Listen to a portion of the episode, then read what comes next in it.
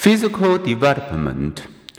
Adolescence begins with puberty, the time when we mature sexually. Puberty follows a surge of hormones, which may intensify moods and which triggers a bodily change discussed in chapter 4. Early versus late maturing. Just as in the earlier life stage, the sequence of physical changes in puberty is far more predictable than their timing. Some girls start their growth spurt at 9. Some boys at late as age 16. Though such variations have little effect on height at maturity, they may have psychological consequences.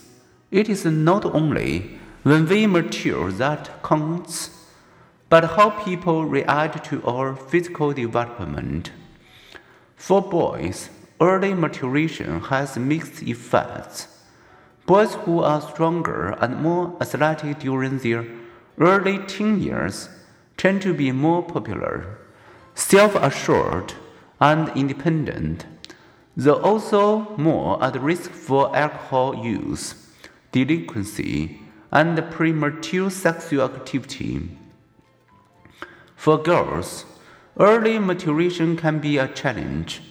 If a young girl's body and hormone fed feelings are out of sync with their emotional maturity and her friend's physical development and experience, she may begin associating with older adolescents or may suffer teasing or sexual harassment. She may also be somewhat more vulnerable to an anxiety disorder. Girls in various countries are developing breast and reaching puberty earlier today than in the past, a phenomenon variously attributed to increased body fat, increased hormone mimicking chemical in the diet, and increased stress related to family disruption. Researchers wonder if early puberty is disadvantageous for girls. Are today's girls paying a price? Remember, nature and nurture interact.